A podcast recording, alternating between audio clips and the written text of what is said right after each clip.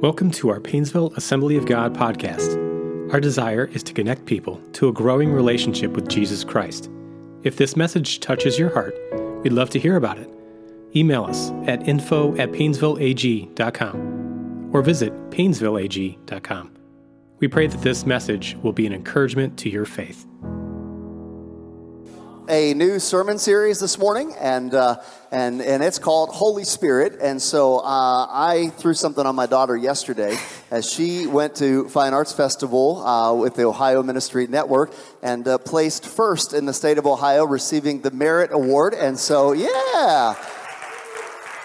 And so you'll see in a moment why I felt like this was so appropriate to kick off this series and the message this morning.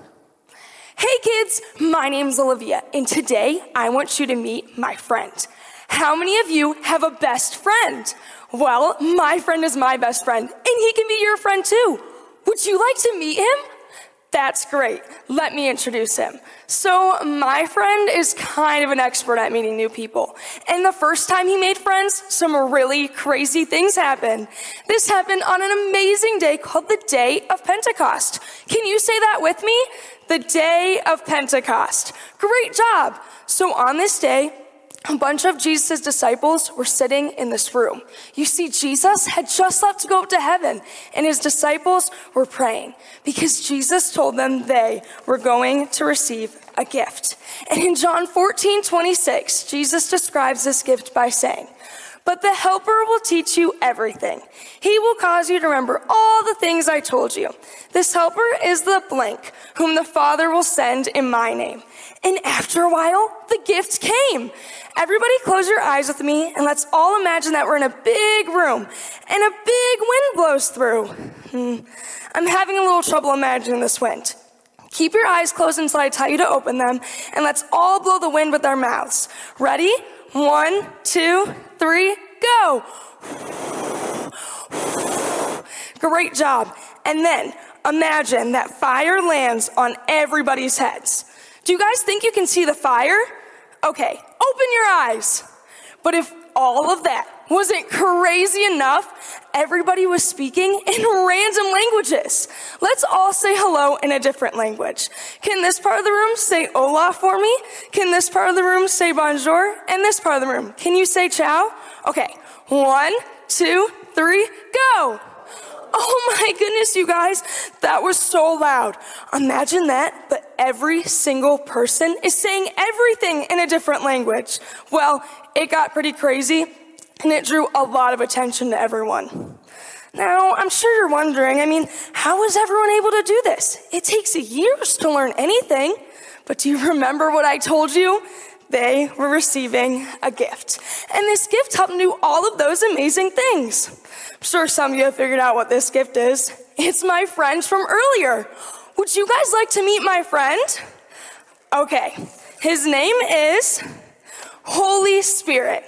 Do you guys remember what Jesus told us about Holy Spirit? Let's read it together. But the Helper will teach you everything. He will cause you to remember all the things I told you. This Helper is the Holy Spirit, whom the Father will send in my name. John 14, 26. Now, maybe you don't really care about being able to speak in another language, but Holy Spirit can help you do so many other amazing things too. Have you ever wanted to tell your friend about Jesus, but you didn't really know what to say? Well, Holy Spirit can help you to know what to say. And maybe you're feeling a little sad. Well, Holy Spirit can help you to feel happy again.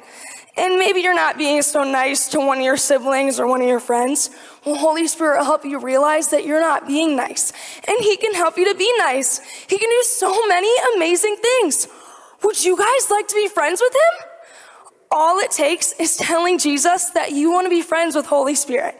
Bow your heads and close your eyes with me. And if you want to be friends with Holy Spirit, repeat this prayer in your heart with me. Dear Jesus, I want to be friends with Holy Spirit. I want him to help me to tell people about Jesus. I want him to help me not to be sad anymore. And I want him to help me to be nicer. Amen.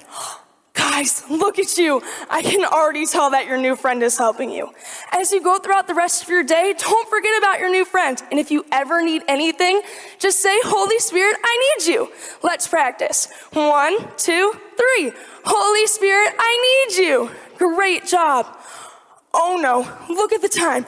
I was so busy telling you guys about my friend that I'm late for brunch with my other friend. Well, I'll see you guys next time. Bye.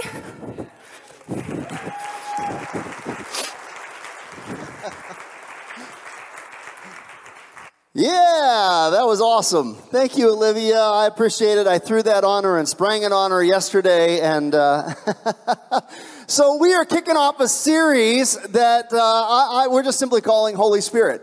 And, uh, and I just wanted to talk a little bit. Next Sunday, I'm not sure if you, if you recognize this or know this or not, but next Sunday is Pentecost Sunday. That's the Feast of Pentecost, 50 days after Passover, 50 days after uh, the time when, when Jesus died on the cross and then he rose again. And, uh, and they were celebrating the Feast of Passover. And in the book of Acts, there was a bunch of people that gathered in Jerusalem for that feast. At the same time, Jesus had ascended to the Father. He told his disciples to go and wait for the promise of the Holy Spirit, to wait for the gift of the Holy Spirit, to go on and wait for that. And they did. They began to pray in the upper room. They began to pray together. They began to wait. And in Acts chapter 2, uh, we are told, as Olivia pointed out, that the Holy Spirit was poured out in that way. And, uh, and, and following that time with those who were there on the day of Pentecost, many of them were confused by what was going on. And Peter began to preach a message and explain to them what was going on, what was happening on the day of Pentecost why these kinds of things that seem so strange were taking place. And, uh, and he gets to the end and he starts preaching about Jesus' salvation and repentance and that they could receive the promise of the Father. And this is what he says, Acts 2, 38 and 39. And Peter said to them, repent and be baptized, every one of you, in the name of Jesus Christ for the forgiveness of your sins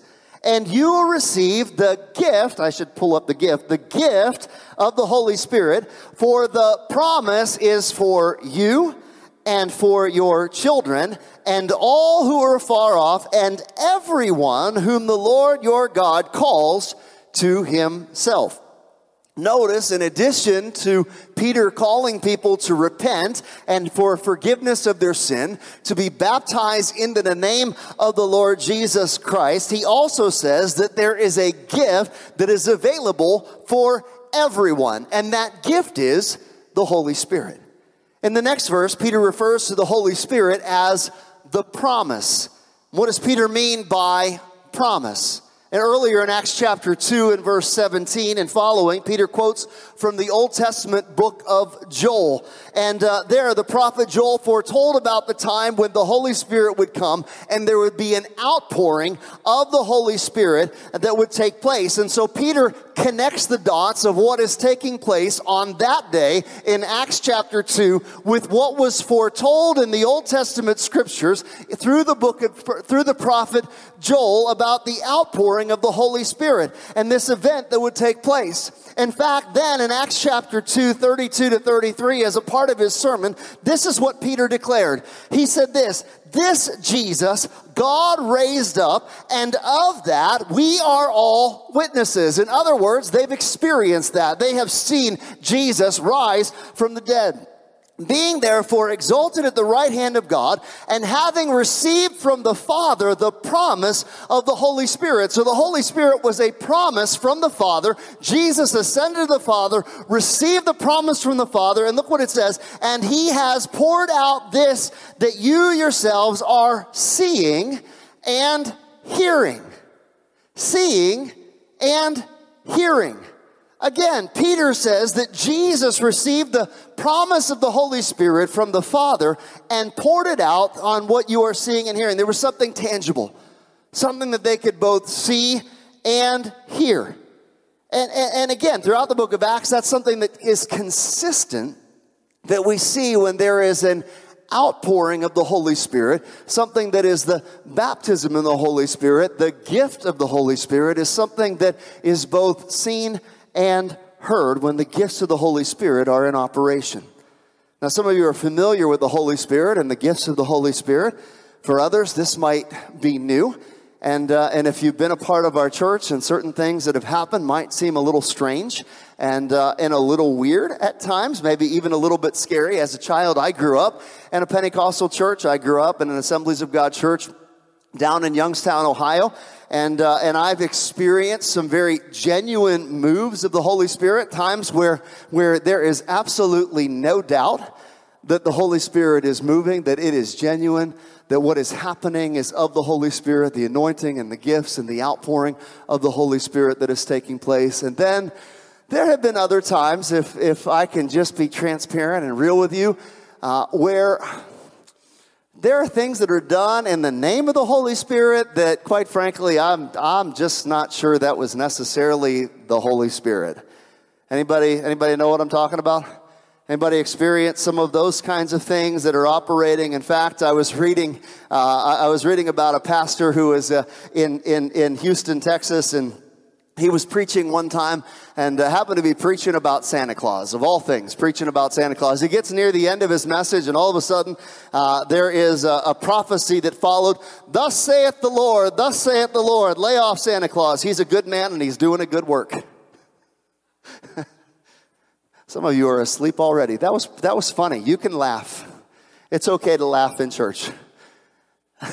There are some strange things. There are some things that, that are thus saith the Lord that are not thus saith the Lord. There are times where people move in the spirit, and there are times when people move in the flesh and call it the spirit. And, and oftentimes when there is that kind of working that you, you obviously recognize isn't, isn't something that is consistent with scripture, something that seems a little off. It can be a little off putting.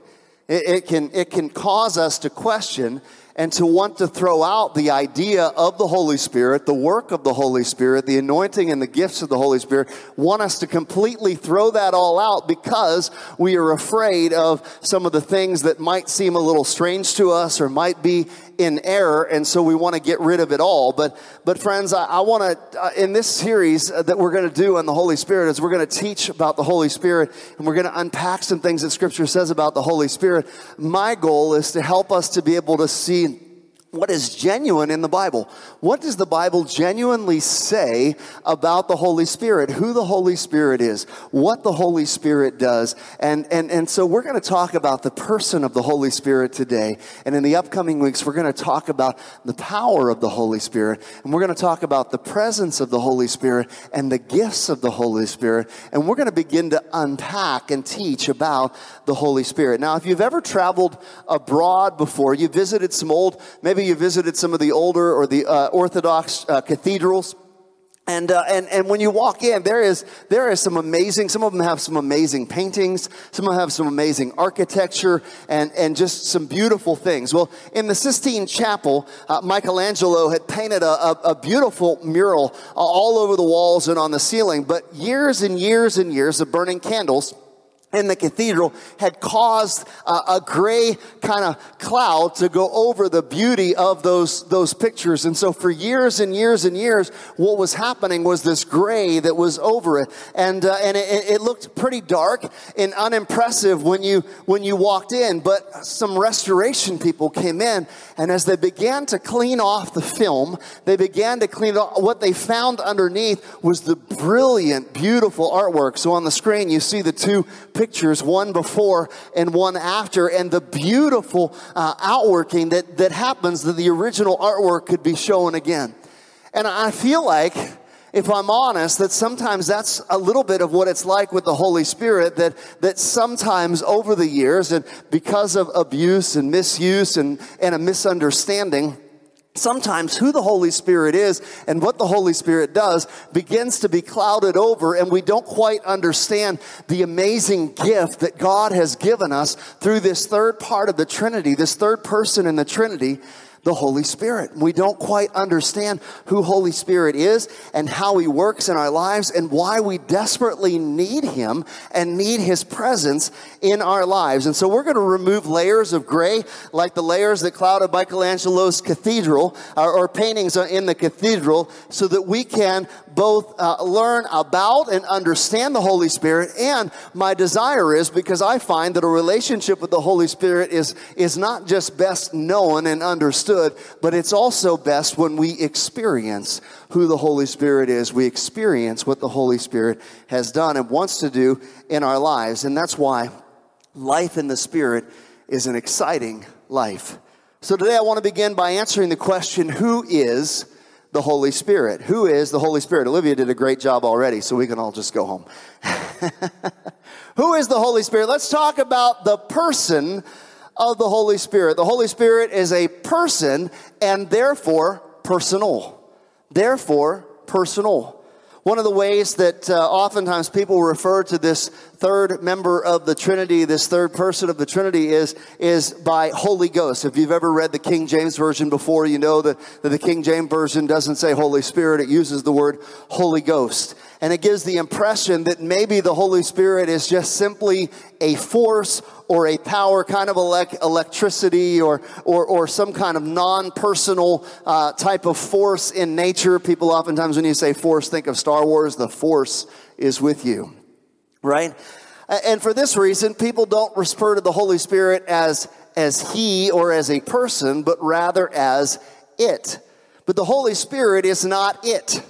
The Holy Spirit is not an impersonal force or ghost, but is very much personal. And this is critical to our perspective because the Holy Spirit is not just powerful, but He's also personal in our lives. Furthermore, if we just simply think of the Holy Spirit as, as a power or as an it, then it becomes something that we try to get a hold of and use rather than being personal, where He is seeking the Holy Spirit to get a hold of us and to use us in our lives. So I want to go over Olivia's verse here. Uh, and uh, actually, I'm doing a few verses, 10 verses earlier, John 14, 16, and 17. And Jesus said this to his disciples. And I will ask the Father, and he will give you another counselor to be with you forever, the Spirit of truth. Now, that word another, I will give you another, literally means another of the same kind. Another of the same kind. So when Jesus spoke of the Holy Spirit and saying the Father will give you another, he was saying, I'm going to send you another one that's just like me. Who's, who's, who's like me? Another of the same kind. Not someone different than me, someone who is like me. And there are four essential elements to this idea of person and that make up personality. they are intellect, feelings, will, and actions. And all of these are used to describe the Holy Spirit. So let's break them down. Intellect. Intellect. 1 Corinthians 2:11 says, "For who knows a person's thoughts except the spirit of that person which is in him. And so also no one comprehends the thoughts of God except the spirit of God.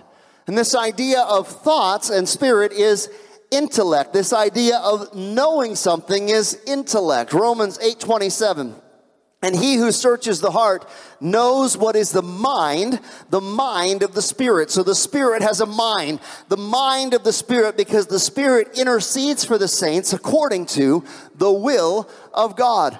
And so part of personality and part of a person is intellect. Second is feelings. Ephesians 4:30 we're told explicitly about the Holy Spirit and feelings in that do not grieve the Holy Spirit if the Holy Spirit does not have feelings, then the Holy Spirit cannot be grieved. Grieving is a part of that. And, uh, and, and so you have this idea of feelings. Also, will. 1 Corinthians 12 11 says, All these are empowered by one and the same Spirit who apportions to each one individually as he wills. By the same Spirit as he wills. The Holy Spirit directs and leads. The Holy Spirit leads and directs, not even, not according to just His own will, but the will of the Father. The Holy Spirit leads us and directs us. And the last is actions. And there's a whole long scriptural list that as we unpack this series, we're going to see the actions of the Holy Spirit, which we'll get into as we continue. Jesus referred to the Holy Spirit by this name, helper, or counselor, or comforter, or advocate, depending on the translation that you read. It's the Greek word parakletos or paraclete, which is an incredibly rich word uh, throughout the Greek language. And uh, in fact, there's not one English word that can capture it. That's why all these different translations begin to unpack it by trying to, to help us understand who the Holy Spirit is, what the Holy Spirit does by saying helper and advocate and counselor and comforter, because these are all qualities that are found in the word parakletos.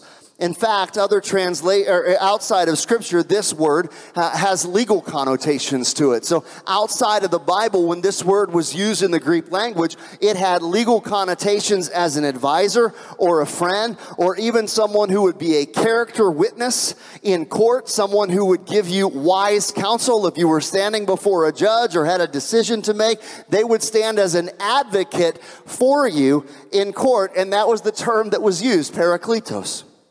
The word parakletos was also used to describe a specialty in any field, someone who would come in and supply maybe missing knowledge or give insight that was needed to solve a perplexing problem. And then the, the word also, it means encourager. Someone who would stand by and encourage, who knows the right thing to do or say when somebody is suffering or discouraged. That's where we get the idea of comforter and helper, someone who comes alongside. Parakletos comes alongside. And so we're told that I'm going to give you another. And it wasn't just a something. This word never was referring to as a thing or as an it or as a something. Parakletos always referred to a person. The Holy Spirit is a person. Just like the Father, just like the Son. The Holy Spirit is a person and therefore personal in our lives. In John 14, 16, and 17, I want to go back to it for a moment. Jesus said, And I will ask the Father, and he will give you another advocate to help you and be with you forever, the Spirit of truth. Again, just like Jesus. He says, Listen, I'm, I'm getting away. What he was telling his disciples, I'm getting, I'm getting ready to go away. You can't come to where I'm going. And, and, and even Thomas says, Well, you know, wait a minute. He says, I'll come back and bring you to where I'm going. Well, how do we know where you're going? Jesus was preparing them for the cross, preparing them that he was going to be leaving. But he said, Listen, I'm not going to leave you alone. You're not going to be alone. In fact, the Father, through the Father, we're going to give you another that is like me, the Holy Spirit, who will be with you. So when Jesus spoke of the Holy Spirit, he used personal pronouns like he and him. And this personal nature of the Holy Spirit can be clearly seen in 2 Corinthians 13 14, as Paul writes this May the grace of the Lord Jesus Christ and the love of God and the fellowship of the Holy Spirit be with you all be with you all. You say, well, how does that connect to, to this idea of person? Where do you, where do you see that fellowship? The word translated fellowship can also be translated communion and was used to describe a traveling companion or a close associate in a business venture. In other passages, Paul refers to being led or guided by the Spirit. So, what's important is to understand that along life's journey, uh, the, the, the early church, the disciples, those who were disciples and followers of Jesus, learned to lean on and depend on and walk in step with this in, in, in, fellowship with this person of the Godhead, the Holy Spirit. He is who they walked with. He is who guided them in what they did. And so it's important to understand the Holy Spirit is not an impersonal force. Rather, the Holy Spirit is a close friend. It's a friend, an advocate. And he wants to be personal with us. Just as Jesus was personal with his disciples, we have been given the Holy Spirit to be personal with the Lord. In fact, where's the Holy Spirit? Well, the Holy Spirit lives inside of us as believers. When we come by faith through Jesus Christ, when we repent of our sin and, and, and, and we begin to, to, to, to walk in step with, with God, the Holy Spirit comes alongside of us and lives within us. This is what John 14, 17, the Spirit of truth, whom the world cannot receive because it neither sees him nor knows him, but you know him and he dwells with you, and he will be in you. He dwells with you, and he will be in you. Again, Paul also made reference to that when he talked about our bodies being the temple of the Holy Spirit, right? The temple of the Holy Spirit. Do you not know that your body is the temple of the Holy Spirit who is in you, whom you have from God? So therefore, the Holy Spirit is personal and the Holy Spirit dwells within us. It's not only important to know what the Holy Spirit or who the Holy Spirit is, the person of the Holy Spirit, but it's also important to know the priorities of the Holy Spirit? What are the priorities of the Holy Spirit? What, what is the Holy Spirit's role? What does the Holy Spirit come to do? What are the priorities of the Holy Spirit? And I think we find three great priorities that really help us moving forward in our life. What does the Holy Spirit come to do for us, for every one of us? Number one, the Holy Spirit wants to, wants to help us to get right. That's salvation. The Holy Spirit comes to help us get right, to get right with God. The Father, the Son, the Holy Spirit all play a role in salvation. The Father planned and initiated salvation. The, the Son executed and implemented the Father's plan, and the Holy Spirit applies that plan to our lives, and through the grace of God, empowers us to be able to live that out. John 16, 13, and 15. But when He, the Spirit of truth, comes, What's his role? He will guide you into all truth.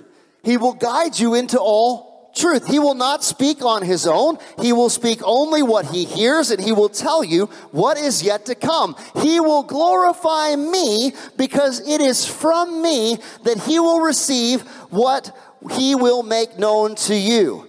All that belongs to the Father is mine. This is Jesus talking, and that is why I said the Spirit will receive from me what he will make known to you. So oftentimes people don't have a problem with God the Father or God the Son. The problem is, is oftentimes we misunderstand the role of the Holy Spirit. And the role of the Holy Spirit is to help us to be able to know what the Father wants through Jesus Christ, who says, this is what needs to be made known. This is the Father's will. This is the scriptures. If you want to understand the scriptures, you cannot understand the scriptures and the truth in the scriptures apart from the Holy Spirit.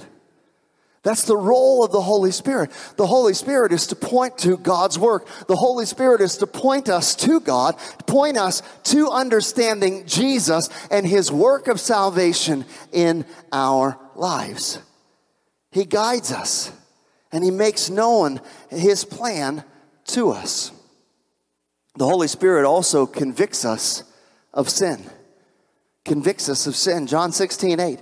And when he comes, he will convict the world of guilt in regard to sin and righteousness and judgment. How do we feel the conviction when we've sinned? Again, there is a difference between guilt and conviction. There are people who feel guilt but do not feel conviction. Conviction leads us to a place of repentance. Guilt just makes us feel bad about ourselves. Guilt will hold you captive because guilt makes you feel like you still owe something to somebody. Guilt's like debt. It's like I still owe something. That's why we say I owe you an apology when we've sinned against somebody because there's a debtor relationship there. And we feel guilt because we feel like we're in debt. Well, you don't have to be in debt to the Father because of what Jesus Christ has done, but you do need to take ownership and responsibility of your actions, of your sin. And the Holy Spirit is the one that convicts us of those actions, convicts us of that sin that doesn't match up with a holy God. We need the Holy Spirit because the Holy Spirit brings conviction into our lives. Can, he helps to confirm not only what is wrong, but He gives us a conviction to the truth, points us to the truth so that we have a conviction to be able to live out what is right. What is right? In fact, He helps us to know also what to do about it. John 3 5, Jesus spoke to a searching man by the name of Nicodemus, and he said, I tell you the truth, no one can enter the kingdom of God unless he's born of water and of the Spirit. The flesh gives birth to flesh, but the Spirit gives birth to spirit. Long before we know the Holy Spirit, I want you to know the Holy Spirit knows us and is working within us. Nobody comes to faith in Jesus Christ without the work of the Holy Spirit that is taking place in their lives, convicting them and opening up their eyes to the truth. All of us have come to Jesus Christ through faith and been convicted of our sin because the Holy Spirit was at work in our life before we ever knew that we needed Him. Because we, before we ever knew. In Titus 3 5, through 7, it says, He saved us not because of the righteous things we had done, but because of His mercy. And He saved us through the washing of rebirth and the renewal by the Holy Spirit, whom He poured out on us generously through Jesus Christ our Savior, so that having been justified by His grace, we might become heirs, having the hope of eternal life. Again, the Holy Spirit is active in the salvation process, and the Holy Spirit's priority is to help us to get right with the Heavenly Father, to renew and guide us by the blood and the mercy of the Lord Jesus Christ. A second priority of the Holy Spirit is the Holy Spirit wants to help us to grow right. To grow right. This is sanctification. So it doesn't end just when you when you when you give your life to Jesus Christ, when you repent of your sin and by faith you, you put your hope in Jesus Christ for your salvation, that's just the beginning. That's not where it ends. There is a whole lot of growing that we need to do in our lives. There's a whole lot of growing to continue to become like our Heavenly Father, to be, continue to work in the areas of holiness. Be holy as your Heavenly Father is holy, to be like Jesus. Well, how do we do that? We do that because we have been given the Holy Spirit. Now, babies, when they are young, when they are healthy, they grow. And parents, oftentimes, when their babies are not growing the way they should, when certain developmental uh, things or markers are not happening, they get concerned and they go to the doctor. Why? Everybody else at this point should be at this place on the. This isn't happening. Listen, healthy things grow healthy. And that's the same thing in terms of our spiritual lives. To grow up and to mature in Christ is a, is a process called sanctification. And that's, that's simply the process of being made holy. Now listen, at salvation, you are instantaneously made right with God through the blood of Jesus Christ. At the same time, you and I know that just because we come and confess our sins to Jesus and place our faith in Him, that we don't walk out and never sin again. If there's anybody in here that would say that, you just lied. And so now you sinned. We, we don't do that. It's not only instantaneous, this sanctification, this process of being made, uh, uh, this, this work of being made holy, but it's also a process in our lives in which we continue to grow and mature as believers into what God's word says we ought to live. We cultivate and grow. And that's why in Galatians, Paul says it's the fruit of the what? The Spirit. The fruit of the Spirit is love, joy, peace, patience, kindness, gentleness, and self control. If you have all of those things growing in your life, let me tell you something. It's not because of you. It's because of the Holy Spirit's work in you. It is a fruit of the Holy Spirit. It's the fruit, right? We need the Holy Spirit. Jim Cymbala, a pastor of the Brooklyn Tabernacle Church, he's retired since then in New York City, but for a long time he was the pastor of the Brooklyn Tabernacle Church. And this is what this is what he said. Jesus' death on the cross and burial was a work that focused on forgiving and dealing with our past. But the Holy Spirit, through the resurrection, gives us life to live victorious over sin every day. Every day. How do I do this? How do I overcome these habits that I don't want to fall into? How do I overcome these attitudes that I don't want to have uh, again and again and again? How do I, how do I, how do I change? How do I, you, you don't do it on your own. It is not by your ability or by your willpower. It's by you learning how to cooperate with the power of the Holy Spirit in your life, the advocate, the helper, the Spirit of God. As Jesus walked with his disciples, so he has given us his church, his Holy Spirit to help us to be able to live and walk out what the Word of God says. And apart from the Holy Spirit's work in your life, you cannot walk it out. It's impossible. Paul says this in Romans 8 11, and the spirit of him who raised Jesus from the dead is living in you. The spirit of him who raised Jesus from the dead is living in you. He who has raised Christ from the dead also gives life to your mortal bodies through his spirit, capital S, who lives in you. Who lives in you. Physical and spiritual growth is, is, is a process, and the Holy Spirit's power He's the enabler of that process in our lives. Therefore, Paul wrote again in Romans 8 13, two verses later, For if you live according to the sinful nature, you will die. But if by the Spirit you put to death the misdeeds of the body, you will live if by the Spirit you put to death the misdeeds of the body, not by your own willpower, not by your own intentions or desires, as good as they may be. It is by a cooperating work with the Holy Spirit that we say, I'm not going to walk after the flesh, which leads to death, but I'm going to learn how to walk in step with the Holy Spirit, my advocate, my counselor, my friend, and with the power of the Holy Spirit living in me, I'm able to do what I cannot cannot do on my own. What I can't do on my own. Holy Spirit wants to help us get right. The Holy Spirit wants to help us grow right. And the Holy Spirit, thirdly, wants to help us go right. That's our service. That's our calling. Acts 1 8, but you will receive power when the Holy Spirit comes on you, and you will be my witnesses in Jerusalem and all Judea, Samaria, to the ends of the earth. The Greek word is translated power as dunamis. It's where we get our English words dynamite from or dynamic. but the real meaning of the word has more to do than just simply explosiveness. It's a word that literally meant ability. I have the power to do something. I have the ability to do something, and it goes beyond a natural ability. It is a supernatural ability that is given to us by the Spirit of God. It's not just simply your natural talents, but it is what God gives to you above and beyond what you can do in the natural, He's able to do in the supernatural. That's the basic meaning of the word is the ability to do whatever needs to be done.